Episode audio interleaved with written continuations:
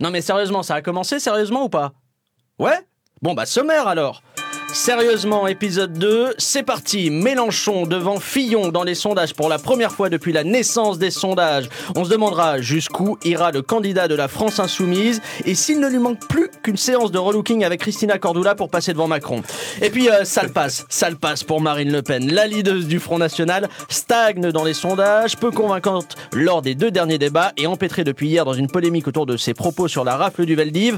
Marine Le Pen fait-elle une mauvaise campagne? C'est le sujet de notre deuxième débat et on ira même jusqu'à imaginer l'impensable. Et si contre tous les pronostics, comme Jospin en 2002, elle n'était pas au second tour de la présidentielle, est-ce que finalement, plus que l'Elysée, c'est pas plutôt l'île de Ré qui attend Marine Le Pen? Troisième dossier enfin, les petits candidats Artaud, Asselineau, Poutou, Lassalle, Dupont-Aignan, Cheminade et si on en croit les sondages, Benoît Hamon aujourd'hui également.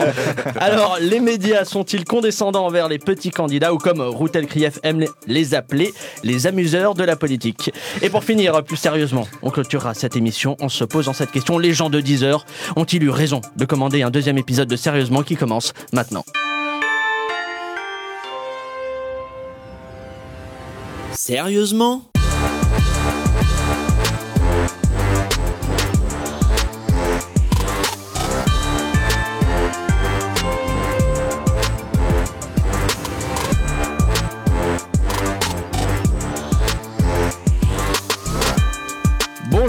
Bienvenue dans Sérieusement, numéro 2, le podcast politique avec des blagues dedans.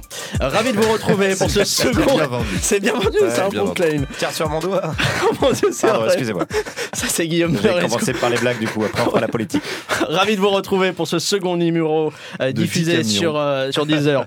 Euh, donc cette semaine, on est de retour et, et quelle semaine encore? En bref, allez en bref, Fillon qui se compare à Vercingétorix, Macron qui veut rouvrir les chasses présidentielles et Hamon qui va bientôt finir par rattraper Jacques Cheminade dans les sondages. S'il continue comme ça, non mais vraiment, vraiment, on en est là, on se pose la question. Et pour tenter de comprendre si oui ou non tout ceci est bien sérieux, laissez-moi vous présenter les trois débatteurs de notre panel, les panélistes comme on les appelle, à commencer par celui qui aime porter le micro dans la plaie. Je cite, Oh là là à condition que ce micro soit en tofu, c'est Guillaume, c'est Guillaume C'est Meurice. bien résumé. Bonjour. Humoriste sur scène et chroniqueur sur France Inter dans l'émission Si tu écoutes, j'annule tout. Très bonne émission, Guillaume. L'excellente émission. Excellente émission. Euh, à côté de vous, euh, en face de vous plutôt, Anastasia Colosimo, doctorante en théorie politique et enseignante en théologie politique à Sciences Po Ça, ça Paris. claque.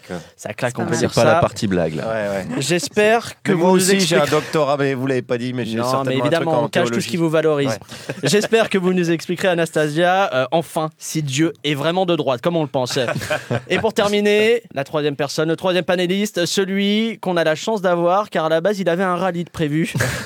Arnaud Demanche, humoriste, auteur, chroniqueur dans l'émission Ça pique mais c'est bon sur Europe 1 et fin connaisseur de la faune versaillaise. Salut Arnaud. Bonjour, bonjour. Putain, quelle voix incroyable. Ouais, ouais. Pourquoi moi j'ai pas ça Parce que Ah, pas mais assez vous en avez une. Pablo. Vous en avez Non, une. mais non, j'ai pas ça.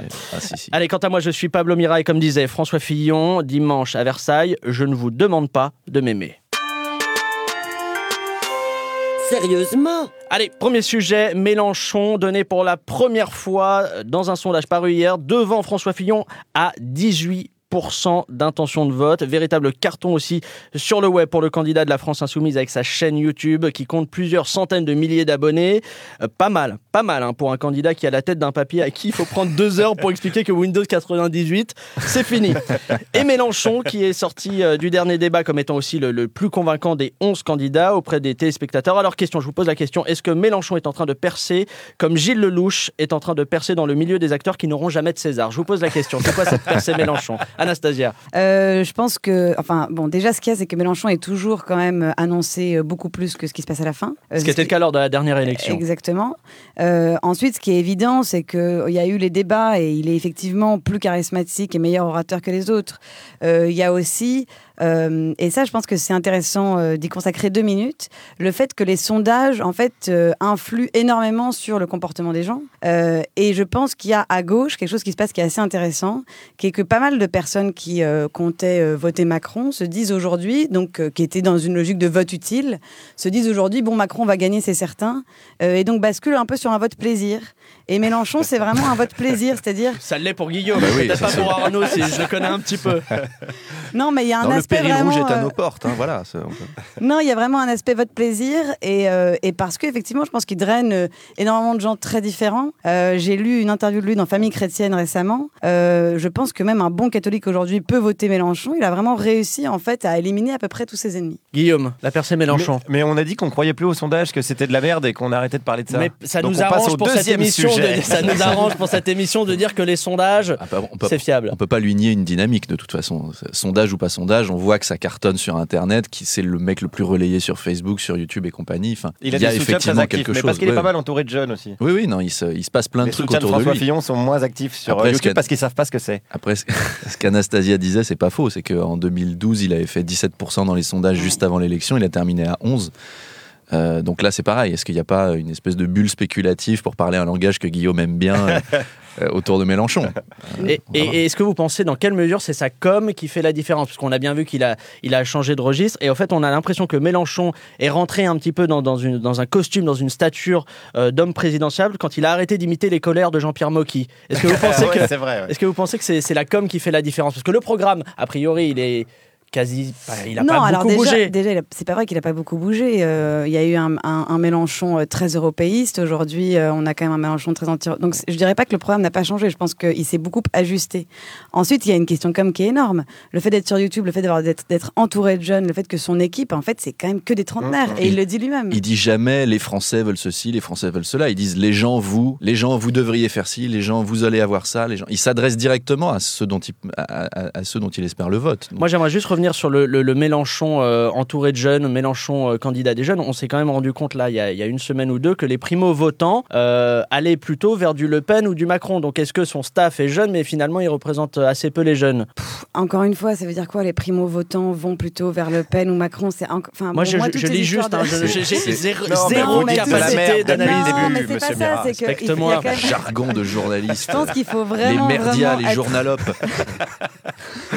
On vous pendra lors du grand soir. Il faut vraiment C'est la être fin de cette sérieux émission. de- il faut vraiment être sérieux sur le fait que je sais pas ce que nous disent ces sondages. Euh, en tout cas, ce qui est certain, c'est que ce qui est important dans le fait qu'il est entouré de jeunes, c'est pas que les jeunes vont voter pour lui, c'est que du coup, il fait un peu plus jeune et il arrive à présenter un peu une autre facette de lui-même, qui est une facette plus sympathique, moins colérique, c'est vrai, Ouais, ouais. moins fou.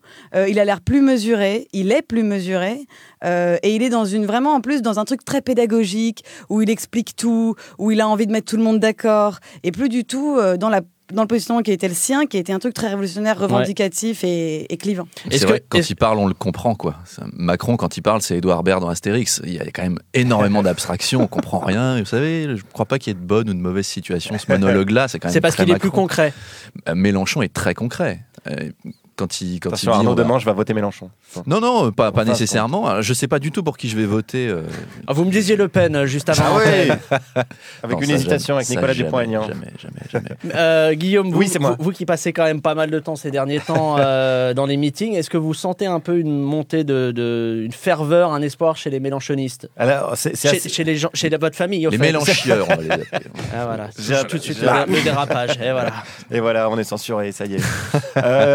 Euh, oui, mais il y a pas mal de gens euh, que Mélenchon fascine, même à droite. Et j'étais euh, au meeting de François Fillon, porte de Versailles, et j'ai interrogé une, une dame qui était là et qui m'a dit euh, si je votais pas Fillon, je voterais Mélenchon. Alors c'est quand même pas du tout le même programme. Mais c'est exactement Donc, a le même programme sur euh, la, la politique étrangère. C'est exactement le même. Oui, mais est-ce qu'ils se retrouvent sur. Est-ce que, est que les gens Ah, disent si. je vais aller peut-être. oui, mais la politique étrangère, les gens ils votent pas euh, pour un président pour la position qu'il a sur la Syrie, je pense pas. Euh, non, mais ils votent qu'ils parce qu'ils ont l'impression. Non, ça c'est sûr, mais je pense qu'il y a quand même un aspect sur euh, Poutine, sur aussi euh, la fin des régimes faibles, Ouais, sur une figure la- un peu Oui, dominante, c'est etc. ça, oui. Non, mais ça, ça, Ça, joue, oui. je pense. Ouais. C'est pour ça qu'il peut y avoir un transfuge Fillon-Mélenchon qui paraît absurde paraît idéologiquement. complètement absurde. mais qui Ça en fait c'est- est assez logique dans euh, cette idée de ce mouvement qu'on peut constater aujourd'hui dans le monde avec Trump, Poutine. Ouais, euh, D'un mec fort qui tient la baraque, enfin, voilà, mais Bah ouais, ouais. faut arrêter de voter pour son père aussi.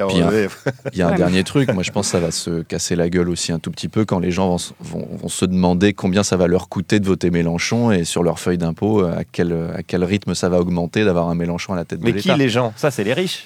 Ceux Non, qui n'ont pas pas, d'intérêt à nécessairement. voter Mélenchon. Mais euh, peut-être que non, il n'y a l'immense pas que les majorité, riches là, qui a- sont inquiets des impôts. hein, euh. l'immense majorité des Français qui Moi, je le vit, suis après, mais bon. qui après. vit, qui, qui, qui galère, euh, va être plutôt contente d'avoir une meilleure redistribution des richesses, je pense. J'ai une dernière question pour vous. euh, avec. Oui, sans transition, je coupe. Ouais, pas- On sentait qu'il fallait passer au sujet suivant, on n'a rien dit, on n'a pas répondu, et pourtant j'aurais bien répondu au Trotskar. Vous pouvez répondre à celle-ci, Arnaud. J'avais une question pour vous. Avec son slogan de la France insoumise, est-ce que vous pensez que Mélenchon ne prend pas le risque de se couper de, de tout l'électorat masochiste De la France soumise, donc. De, de De la France cuir. Qui de aime la soumission, de la France qui de- aime la soumission. Allez, euh, merci à vous. Euh, vous le savez, sérieusement, on aime être en prise avec la réalité et recueillir l'avis des gens, les vrais, hein, ceux qui se lèvent tôt. Et pour ça, on va prendre tout de suite au standard euh, Marwan qui a écouté euh, le débat. Marwan, vous êtes chauffeur Uber. Euh, oui, bonjour, c'est votre euh, chauffeur Uber. Marwan, euh, vous disiez au standard que en fait vous vous appelez Jacques de votre vrai prénom, mais que vous avez changé de nom pour avoir plus de clients. Ça. Alors, euh, Marwan, vous avez écouté notre débat, vous en avez euh, pensé quoi? Franchement, je lui ai mis deux étoiles. Ah oui, mais, merci Marwan, euh, mais malgré cette note un, un petit peu sévère quand même, je dois le dire, d'autant que nos invités peuvent en témoigner, il y a des bonbons et des bouteilles d'eau dans le studio, Hein, on a de l'espace au niveau des genoux. Enfin moi je, je respecte votre avis Marwan, hein, c'est votre opinion, ce sont vos étoiles. Merci Marwan euh, d'avoir appelé. De rien, de rien. Je vous laisse, il y a, il y a Waze qui bug là. Pas de problème, pas de problème Marwan. Allez, euh, c'est l'heure de passer à celle qui a autant de colère dans ses poumons que de nicotine. C'est l'heure du coup de gueule d'Amandine Perry. 100% coup de gueule avec Amandine Perry. Eh bien, bonjour à tous, Il est bien, effectivement. Pleine de nicotine, Pablo, aujourd'hui. Euh, Comme d'habitude, je vais parler hypocrisie, mauvaise foi et idéologie. Rassurez-vous, Guillaume, hein, il vous en restera largement assez pour votre chronique de ce soir. je ne poserai en fait qu'une seule question. Faut-il limiter les émissions d'idées écologistes dans le débat politique français? Alors évidemment, on ne répond pas à une question aussi complexe en trois minutes, Pablo. C'est pourquoi je vais le faire en moins de cinq secondes. Évidemment, il faut les limiter. L'écologie, c'est sympathique, hein, mais c'est pas une priorité en fait. L'urgence de cette campagne, on la connaît. C'est d'engager un traducteur pour comprendre ce que dit dans la salle. Puis pardon, mais pour marquer les points, l'objectif des 11 candidats à la présidentielle, c'est pas de parler écologie. Leur seul et véritable but, c'est de ne pas se faire couper la parole au bout de 15 secondes par Rutel Krief. Enfin, d'accord ouais, d- D'accord Amandine, mais quand même le thème de l'écologie, il est pour l'instant un peu boudé par les candidats cette année, non? Vous plaisantez? Ah, il n'y a pas de candidat vert cette année, d'accord, mais les idées écologistes sont partout. Fini le temps où on repérait un écologiste à son Sarwell, son didgeridoo ou sa coupe menstruelle. Aujourd'hui, tous les candidats sont écolos, regardez. Même François Fillon se croit obligé d'exhiber deux furets au-dessus de ses yeux. Vous savez quoi? Non, moi je dis ras-le-bol. Moi je suis pour la censure des idées écolos. Sérieusement, regardez. La dernière fois qu'on a laissé des écolos faire ce qu'ils voulaient, ça a donné naissance au groupe Trio. La chanson française a mis 15 ans à s'en remettre. Ouais, donc en fait, c'est quoi, c'est quoi l'idée? On zappe l'écologie comme on zappe n'importe quelle émission d'Enora Malagré? Absolument. Non, Excusez-moi, on le sait, à trop forte dose, l'idée écologique est nocive pour la santé, ça a été démontré. hein. Elle peut conduire à des comportements dits de détresse extrême, comme regarder un reportage sur les éoliennes Ah, mais c'est pas grave ça. sur France 5. Ah oui. Oui, effectivement. Comme vous ouais, autant pour moi. Euh, alors, mais c'est peut-être pas une raison pour tirer à boulet rouge sur l'écologie, non? Ah, je ne tire pas à boulet rouge. Je suis objectif, sans aucun a priori. Je suis absolument capable d'écouter avec la même attention le discours pragmatique d'un lobbyiste de Monsanto et les couinements porcins d'Emmanuel Cos. Je, re- je reg- non, non, mais je regrette simplement qu'on parle toujours de la pollution comme d'un problème. Tout n'est pas mauvais dans la pollution. Grâce à elle, on peut faire des barbecues en février. On n'est plus obligé de se traîner en break Peugeot diesel. Tiens, une petite question. D'après vous, qu'est-ce qui empêche les Français de mourir d'un cancer de la peau comme en Australie Eh ben oui, les particules fines. mais non, mais non, mais non, mais attendez, Amandine, les particules fines n'ont jamais, jamais empêché les rayons UV de provoquer des cancers de la peau. Ah non, mais elle provoque des cancers des poumons, qui tuent bien avant le déclenchement les cancers de la peau, ce qui n'a rien à voir. Ouais. Enfin, là, je, je parle de la pollution, mais c'est pareil pour la question animale. On nous bassine avec la disparition des espèces. Non, je suis désolé, je vais peut-être choquer, hein, mais il y a des espèces animales qui ne servent à rien. Qui va pleurer sur la disparition des guêpes, des moustiques ou d'Affila Turner? Personne. Personne. Bon, par contre, rien à faire. Il y aura toujours un hippie attardé pour nous dire euh, triez vos faites l'amour, pas la guerre. Ok, c'est super, mais il faut aussi comprendre que dans les deux cas, on n'a pas envie que cette pensée soit associée à Cécile Duflot. Non, non, non, je crois qu'on n'a pas envie. Alors je vais vous dire, contrairement à nos amis les verts et leurs sympathisants, je ne fais pas de discrimination dans les déchets. Qu'elles soient jaunes, vertes, bleues ou noires, toutes les poubelles sont bonnes pour y jeter les idées écologistes. Merci Amandine pour cette colère de très grande qualité cette semaine. Sérieusement? Vous êtes un peu resté sans voix lorsque Philippe Poutou, lors du, du débat de cette semaine, vous a dit que lui n'avait pas d'immunité ouvrière. Vous, vous êtes resté sans voix parce que vous dites finalement il a raison. euh, certains ont des Vous privilèges. croyez que je vais me lancer dans, une, dans un, un combat de catch avec Monsieur Poutou? Sérieusement Bah oui, sérieusement. Ouais. Vous avez bien On, a- évidemment on aurait bien aimé un combat de reconnu. catch. Marine Ah, Le Pen, ça aurait pu être intéressant, il y aurait eu un côté Fort Ah ouais. Boyard. Vous avez euh, bien évidemment reconnu Marine Le Pen interrogée sur le plateau du grand jury RTL au sujet de sa performance, on va dire, très moyenne hein, lors du dernier débat et notamment lors de son accrochage avec le candidat du NPA. Marine Le Pen, peu convaincante, donc en débat, Marine Le Pen qui fait depuis peu du surplace dans les sondages alors que Mélenchon lui explose, on vient de le dire. Donc, on a dit aussi que les sondages, on n'y croyait pas. On a dit ça Ouais, on, a dit qu'il y avait des dynamiques. on va fact-checker ça. Euh, on en est à, à se poser donc cette question ici, à sérieusement. Pensez-vous possible que Marine Le Pen soit absente du second tour des présidentielles? Et si c'est le cas, pourra-t-on parler d'un 21 avril à l'envers et donc quelque part d'un 12 avril? Je vous pose la question. Absente du second tour ou pas Marine Le Pen, Anastasia Qui est voyante, on le rappelle, ouais, Anastasia. non, ça ça doit être ça. Non, mais encore une fois, on n'en sait rien. Je pense que tout est possible à ce stade-là. Tout est vraiment possible. Il est possible qu'elle y soit, il est possible qu'elle y soit pas. Ensuite, qu'est-ce qu'on sait? On sait d'une part que son électorat est plutôt un électorat convaincu, c'est-à-dire que, euh, enfin là, encore une fois, qu'est-ce Le que vote est solide. Ceux qui se déclarent sont un a vote priori solides. solide. Euh, Exactement Pardon. non, c'est un vote plutôt solide. Donc, euh, on voit Ça mal quand même comment, à ce stade-là, euh, elle pourrait ne pas être euh, au second tour. Euh, et puis, euh, il y a le fait que vous dites qu'elle a été mauvaise, mais enfin, moi, je n'ai pas trouvé qu'elle était particulièrement Ah, elle n'est mauvaise. pas sortie du lot, en tout cas sur, de- Ah, sur mais les qui débats. est sorti non du lot À Bah, part Mélenchon, Mélenchon, et Poutou. Poutou. Bah oui, Oui. mais il y a des gens qui sont bien sortis du lot. Non, mais ce que je veux dire, c'est que parmi, euh, parmi les candidats Très qui sont, par euh, Cheminade. Du lot de l'anonymat. parmi les candidats qui sont euh, présidentiables, elle n'est pas particulière, elle n'a pas été particulièrement mauvaise ou bonne. Elle a été elle-même, et elle a toujours été comme ça d'ailleurs. Et son émission politique, elle n'était pas si catastrophique que ça. Euh, Il n'y a pas eu de gros bafouillages, il n'y a pas eu de gros cafouillages. Elle s'est plutôt bien défendue sur l'économie, dans le sens où euh, elle a quand même lancé des pics euh, à l'anglais qui étaient bien sentis. Euh, je trouve que bon, ensuite il y a aussi ça, c'est-à-dire que Mélenchon est en train de monter évidemment, mais enfin elle, ça fait depuis le début euh, de ces élections qu'elle est en tête des sondages, donc elle va pas encore progresser. Et il n'y a pas non plus de perte de dynamique folle, c'est-à-dire qu'elle perd peut-être 1 ou 2 ça reste euh, quand même assez peu. Vous, euh, Guillaume, vous partagez pas ce constat de, de, de- de stagnation dans la campagne de Le Pen? Si, si, carrément, bah, on le sent un petit peu, ouais, c'est vrai. Mais après, les, les débats, c'est un peu compliqué. Enfin, personne se change d'avis, je pense, en regardant Ouais. un débat. Euh, Chacun reste sur ses positions. Ah si, quoi. moi, comme j'ai aucun, aucune personnalité, je change d'avis, j'entends quelque chose et je change... Qui est euh, le dernier qui a parlé, quoi? Ouais, C'est ces gens c'est la c'est vraiment ça. Même s'il a toussé, je suis pour lui à la fin. Après, ce qui est plus, ce qui est plus intriguant, c'est sa stratégie là et sa sortie. euh, bah, je pense qu'on en parlera après, mais Ouais. sur, sur le Veldiv, quoi. Qui est- pour- pourquoi elle fait ça et Pourquoi elle dit ça?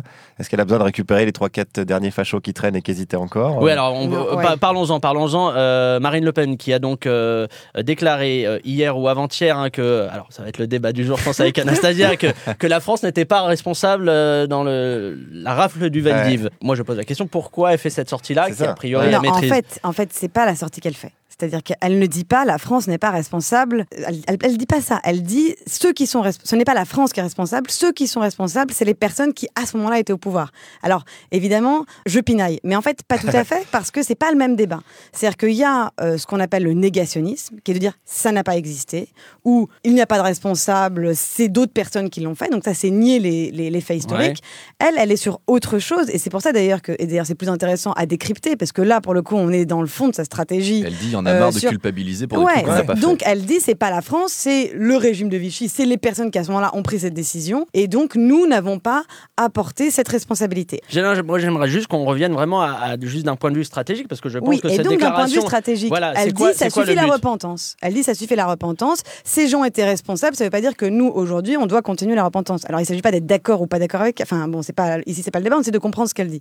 Et donc ce qu'elle dit c'est quelque chose sur le récit national, le roman national. Qu'est-ce qu'il faut, euh, comment il faut traiter l'histoire, comment quel doit être notre positionnement par rapport euh, aux horreurs que nous avons commises euh, précédemment. Est-ce que c'est un moyen de relancer la campagne?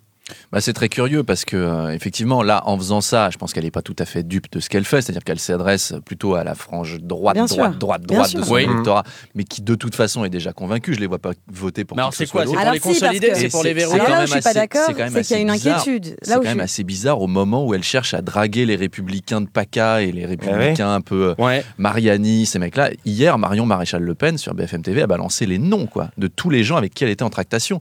Donc à partir du moment où ils sont en train d'aller chercher, en vue des alliances pour le second tour, des fois que ça passe, des républicains qui seraient euh, FNO compatible, si ça se dit. C'est très curieux de faire ce genre de sortie. Effectivement, j'ai du mal à comprendre. Moi, je voulais vous poser une question. On parle, on évoque de temps en temps un plafond de verre pour le FN.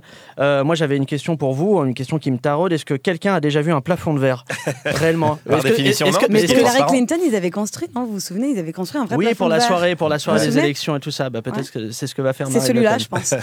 Euh, Guillaume, vous passez vos journées sur le terrain. hein, vous êtes un des rares, hein, rares à France je suis le Inter. dernier. Et mince, je viens de perdre ma chronique.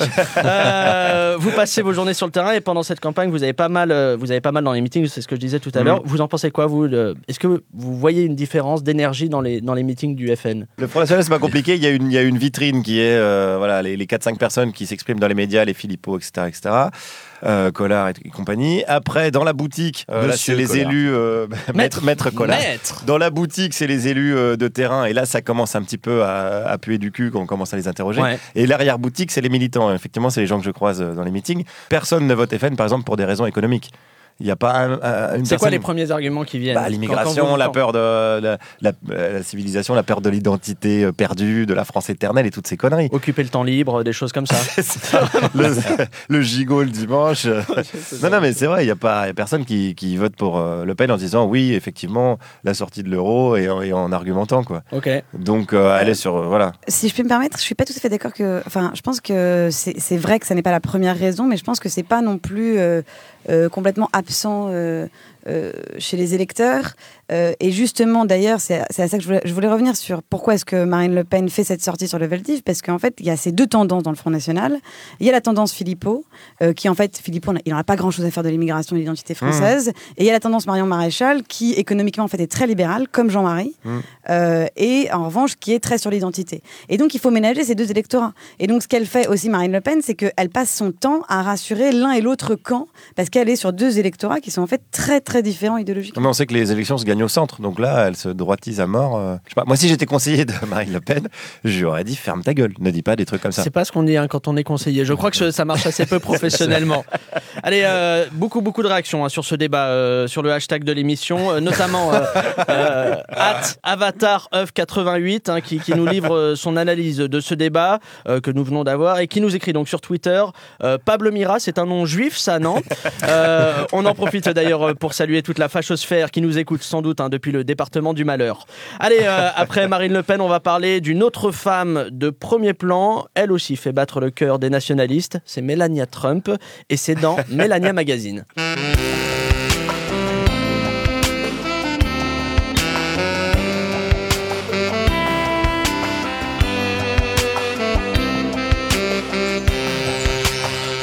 Mélania Magazine. Monday Cher journal, aujourd'hui je croyais que mon Denis recevait la princesse Sissi à la White House. J'étais so happy, mais ce n'était que le président égyptien. Enfin, Denis, il avait l'air content. J'espère que ça fera taire tous ceux qui disent qu'il est raciste, car c'est faux. Il a des amis dictateurs qui viennent de tous les pays. Tuesday Cher journal, il y a encore eu un attentat cette semaine en Russie. Je suis bouleversée. J'ai pris pour que la haine disparaisse de la surface du globe. Parce que la haine engendre la colère, la colère engendre le malheur, le malheur engendre l'inquiétude et l'inquiétude engendre la ride du lion. Et ça, c'est vraiment dur à faire partir, même avec du botox. Heureusement, Donald a vendu un Boeing au président iranien. Il est fou de joie. Je suis happy parce que grâce à nous, les Iraniens pourront visiter tous les pays du monde, Oh, sauf les États-Unis, bien sûr. Mercredi, cher journal. Donald a pris la décision d'écarter Steve Bannon du Conseil national de sécurité. Je crois que c'est parce qu'il est antisémite et mon mari est très ferme sur le sujet. Il ne supporte pas qu'on dise du mal de ses avocats. J'ai croisé Steve et quand je lui ai demandé comment il allait, il m'a juste répondu qu'il allait sans doute broyer du noir, mais qu'il hésitait encore sur le sens propre ou figuré de cette phrase. Thursday, cher journal, la White House a sorti mon portrait officiel. Et Comme je m'y attendais, je suis magnifique. Mais tout le monde m'a critiqué car je porte un diamant très cher. C'est idiot et je trouve que ce serait pas très poli de le laisser dans un terroir après tous ces efforts que les enfants africains ont fait pour le récupérer dans la mine. Ce sont des héros. Eux et les 247 graphistes qui sont morts de fatigue pour faire cette photo. Friday, cher journal. Hier soir, mon mari a utilisé pour la première fois l'armée américaine. Il a été déçu parce que l'explosion n'était pas aussi grande qu'il imaginait. Lui, il voulait le gros champignon. Il était vraiment fâché, mais le général lui a promis que ce sera pour la prochaine fois. Enfin, je suis quand même contente pour lui. Et comme on dit chez moi en Slovénie, Ibišti Kleseska. La première fois que tu tues un homme ou un ours, c'est toujours la meilleure. Saturday, et cher journal, il y a beaucoup de gens qui disent que mon mari est imprévisible et qu'il n'écoute personne. C'est faux. Euh, par exemple, le bombardement en série est une décision mûrement réfléchie qu'il a prise après une longue discussion avec Stockson. Stockson, c'est sa conseillère imaginaire qui habite sous notre lit. Je crois qu'elle n'aime pas beaucoup les étrangers et les pauvres, mais elle est vraiment très gentille avec mon mari. Apparemment, elle a même une poignée antidérapante sur le PC pour qu'il puisse l'attraper n'importe quand. Sunday! Cher journal, notre ami Steve Bannon nous a annoncé une grande nouvelle aujourd'hui. Tu sais qu'il traverse une période difficile, cher journal. Il nous a avoué qu'il souhaitait changer de sexe pour devenir celui qu'il a toujours su qu'il était au fond de lui. Une superbe bouteille de whisky d'un mètre 83. Allez, je te laisse mon journal. Big kiss!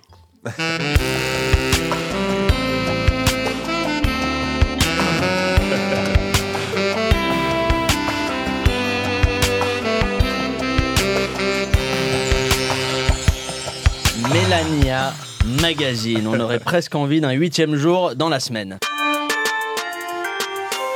Sérieusement? On attaque euh, le dernier débat du jour. Et pour ce dernier débat, je me munis de ma grosse loupe pour vous inviter à un voyage extraordinaire dans le monde de l'infiniment petit. Un monde peuplé de créatures aussi improbables que minuscules.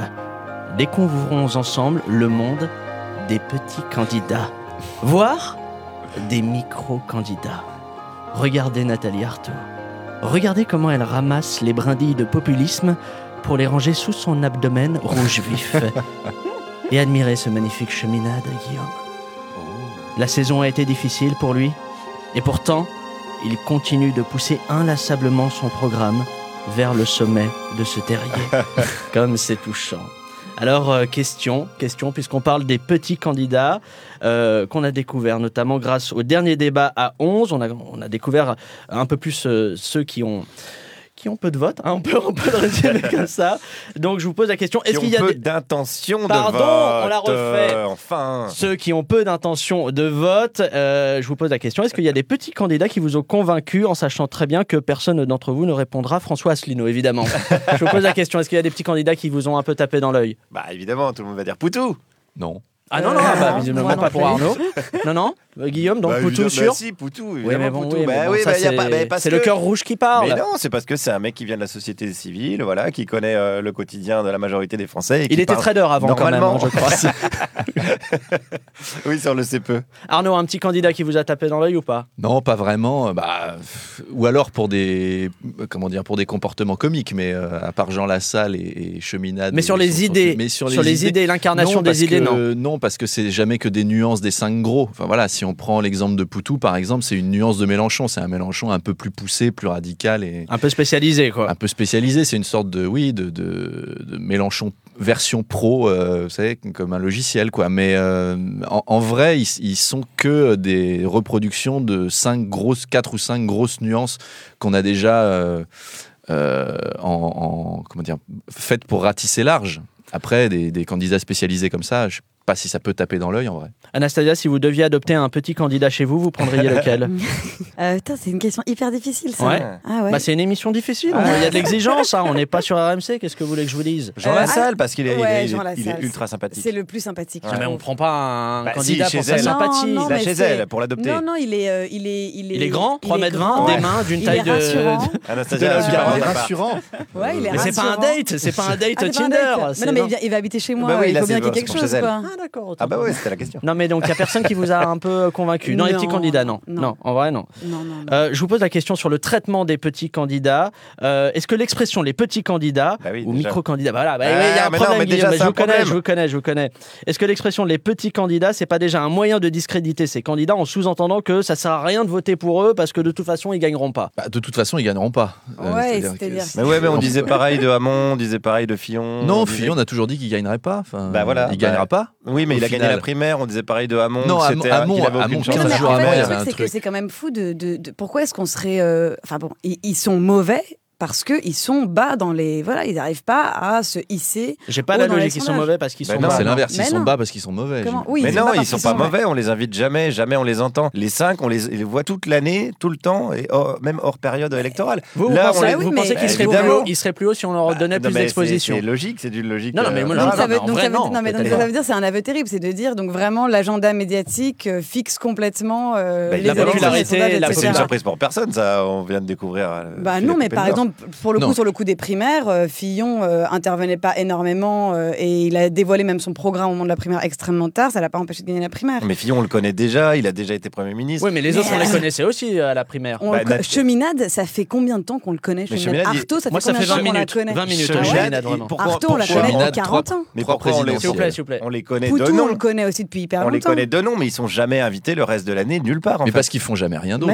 Mais si. C'est parce que Cheminade, à part se présenter à trois présidentielles, il a fait quoi mais, Je sais pas, bah, justement, on n'en- sait rien. Parce on jamais présenté une élection. Non, mais là, je suis en train de défendre Jacques vous me faites chier. Bah, essayez de- défendre le prochain candidat dont je vais parler. Je vous pose cette question. Parmi les 189 choses que vous ignorez sur François Asselineau, laquelle vous ignorez le plus, Guillaume? J'ignore son programme culturel. J'avais posé la question à ses militants. Et ils ont dit qu'il avait un énorme programme culturel. Et en fait, en fait, Asselineau, il veut juste sortir de l'Europe et après, ils savent pas. C'est tout. Et après, référendum, on verra. Bah là, ça pose vraiment la question de, est-ce que les petits candidats sont pas des candidats, ce qu'on disait, spécialisés, qui au fait ont un projet projets très particuliers sur un domaine, mais qui n'ont pas de vue globale. Bah, là, c'est le cas sans doute pour Asselineau. Après, mais ce euh... que c'est euh, pas le cas pour Nathalie Arthaud aussi, qui est, très, qui est calée sur l'économie, on va dire, et le, le, travail, la finance et tout ça, mais dès que ça sort de là, il n'y a, a plus grand-chose. On les connaît pas parce qu'on leur donne jamais la parole. Mais là, on l'a la parole, et même dans les débats, on voit que ça revient mais tout la sur parole... des sujets... Non, mais il faut, alors, faut, relire Bourdieu, les gars. faut voir que. Qui tout... faut, voir que toute l'année. Oh, l'insulte, quoi. On, voit que toute l'année, on baigne dans une espèce de soupe euh, néolibérale où on entend toujours, toujours le même discours. Donc, quand il y a un gars qui arrive avec un discours comme Macron, un truc, on se dit ah bah oui, évidemment, puisqu'on baigne dedans, on va plutôt vers là parce qu'on est à l'aise avec ça. Dès qu'il y a quelqu'un qui arrive avec un autre discours qui tranche, on se dit mais merde. C'est pas vrai. Mélenchon, il tranche. Mélenchon, Mélenchon a démarré super bas quand il a commencé à se, à s'individualiser. Il a démarré très très bas. La, première campagne de 2012, ses premiers sondages, il devait être à 5 ou 6. Et, puis surtout, et puis surtout la, représentation médiatique syrienne, le Front National pendant des années a été très peu représenté médiatiquement. Ça l'a pas empêché de faire des scores tout à fait. Euh, bah là, il fait des scores encore, encore meilleur pour lui parce qu'il est euh, à la télé, ah, à la radio, lui, tout le temps. Euh, je tout sais le pas. Temps. Oui, mais il y a Internet maintenant. Euh. Enfin, si, si vraiment ils voulaient se, développer leur programme et leurs idées, ils, avaient, ils auraient tout à fait les moyens de le faire. Attends, attends, du coup, j'ai une question. Il n'y a aucun problème avec les médias en France? Il y a une liberté... Ah, il n'y a que des problèmes. Il y a une liberté de parole. Non, mais là, à propos, des petits candidats, d'ailleurs, est-ce que vous trouvez que le traitement médiatique des petits candidats depuis, depuis 15 jours, 3 semaines, 1 mois est plein de condescendance, comme ce qu'on a oui, pu euh... Évidemment. Évidemment, c'est plein de condescendance. en fait, il faut juste affirmer. Moi, je veux bien- mais C'était intéressant ce que disait Arnaud sur les nuances putain, la démocratie, c'est des nuances, quoi. On n'est pas obligé de voter pour un bloc de trucs et accepter Bien tout. sûr. C'est ça la, liberté. Non, mais ensuite, il y a rien. Sur un projet de, sauf qu'on part sur un projet de société qui nous concerne tous. On ne peut pas parler juste à 3 ou 4 de la population et espérer que ça satisfasse les autres. Il faut ouvrir un peu plus parler des idées. parlons des idées. Du coup, il y a quand même une vraie question qui est que les institutions françaises ne sont pas construites comme ça. C'est-à-dire qu'un peu, pas, on n'est pas une proportionnelle présidentielle. C'est pas une proportionnelle. Mais dans le cadre des institutions institutions telles qu'elles existent maintenant, il faut un parti, il faut ensuite avoir le Parlement avec soi et donc avoir une majorité au Parlement et donc pouvoir investir des candidats partout, etc. Ça, donc, dans le, cadre de nos institutions aujourd'hui, mais quand vous serez au pouvoir, vous changerez tout ça. C'est la dictature que vous voulez, Guillaume non, non, mais, mais aujourd'hui, ça n'est pas bien sûr, mais aujourd'hui, ça n'est pas une proportionnelle. Donc aujourd'hui, quand les gens vont voter, ils votent selon les institutions d'aujourd'hui. Les institutions d'aujourd'hui, elles ne permettent pas l'existence de petits candidats. C'est vrai. Est-ce que vous pensez que les petits candidats ont une âme? Moi, je, me pose la question. Quand on regarde les yeux de François Asselineau, on peut se poser la question. Mais François Asselineau est un robot, on le sait maintenant. Il est piloté par des petites souris dans sa Il y a tête. quelqu'un dedans. oui. Tous les matins, il y a un intermittent du spectacle qui enfile le costume de François Asselineau. Et il fait qui va- 16 heures. Et il fait 16 heures. Merci à vous, euh, Guillaume, Arnaud, Anastasia. Vous connaissez sans doute le fact-checking, la vérification des faits. Eh bien, nous avons décidé ici, sur 10 heures, de vérifier ce que nous venons de dire euh, il y a quelques instants. Et cette tâche, euh, c'est Maxime Borda qui s'en charge. Alors, Maxime, euh, qu'est-ce que vous avez découvert en fact-checkant l'émission? Oui, bonjour. Donc, en effet, j'ai fact-checké un petit peu tout ce qui s'est dit au cours de l'émission. Alors, ce qui en ressort, Pablo, c'est qu'il y a une personne en particulier qui se signale par un nombre incalculable d'erreurs, d'approximations, de mauvaise Ouais. foi. Alors, je suis pas une balance, je préfère pas dire qui c'est. Allez-y. La seule chose que je peux vous dire, c'est que c'est pas un invité, c'est pas un chroniqueur, et on part sur de grosses origines hispaniques. Ouais, bon, ouais. Je suis pas une poucave, donc. euh, Ouais, non, non, non, pas de délation en effet sur cette antenne, euh, évidemment. Merci Maxime. Allez, on passe tout de suite au décryptage de Joël Picot.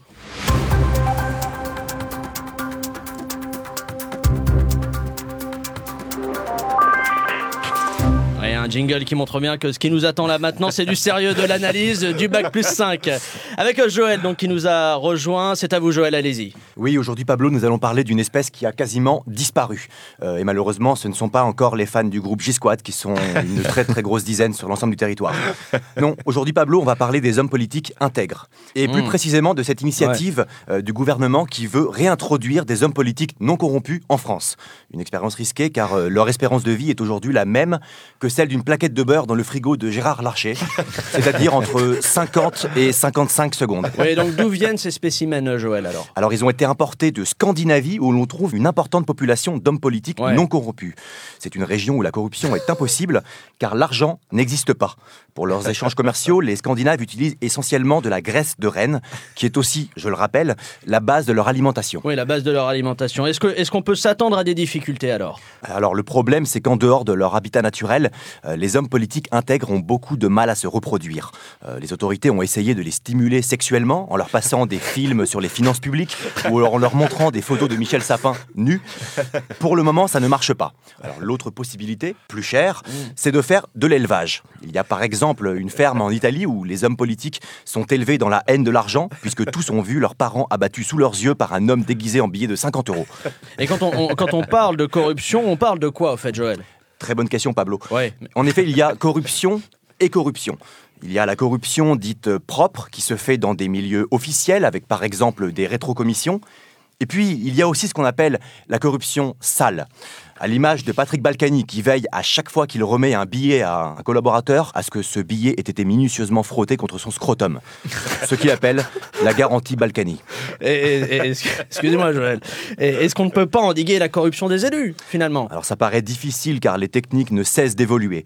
Pour vous donner une idée, euh, afin de faciliter les transactions, certains députés se sont équipés d'un terminal de paiement sans contact. Et puis, vous avez sans doute entendu parler de ça, il y a ce projet d'oséoduc qui reliera Paris à Moscou et qui permettra à Vladimir Poutine de déposer des billets directement dans le soutien-gorge de Marine Le Pen. Est-ce qu'il y a eu des expériences similaires par le passé? Alors oui, et ça s'est assez mal passé. Ah. Il faut dire que les spécimens avaient été implantés à Marseille, dans le fief de Jean-Claude Godin. Quelques heures plus tard, on avait retrouvé leurs têtes plantées sur des pics aux portes de la ville, le reste de leur corps ayant été utilisé pour nourrir le footballeur André-Pierre Gignac. On se souvient enfin de cette initiative malheureuse de l'UMP qui avait essayé de réintroduire des femmes au sein de son groupe parlementaire, une expérience qui a par la suite dégénéré et donné naissance à une certaine Nadine Morano. Merci, euh, Joël, pour ce décryptage. Un décryptage diablement efficace. Sérieusement, épisode 2 touche à sa fin. Anastasia, Guillaume, Arnaud, merci de m'avoir accompagné pendant cette belle demi-heure. J'ai pris du Pablo. plaisir, je vous le dis, plaisir. très Merci sincèrement. Vous êtes beau, Pablo. Merci. C'est de la radio, pas de chance. je vais être honnête, je crois que c'est de loin le meilleur numéro de Sérieusement sur les deux qui existent hein, de- depuis la semaine dernière. Euh, quant à vous, chers auditeurs, je vous donne rendez-vous la semaine prochaine. L'émission s'appelle Sérieusement et c'est disponible sur Spotify, sur 10 heures, sur 10 heures. À chaque fois, je me trompe, chaque semaine. Allez, euh, bisous. Et en attendant, ne vous prenez pas trop au sérieux.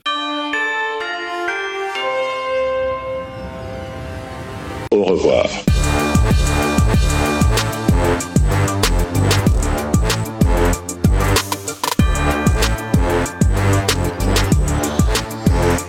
Attends, est-ce que tu peux me citer 5 bouquins de Bourdieu? Oh non, je pense pas. Tu reviendras Mais pas il la a- semaine a- prochaine, je te le dis tout de suite.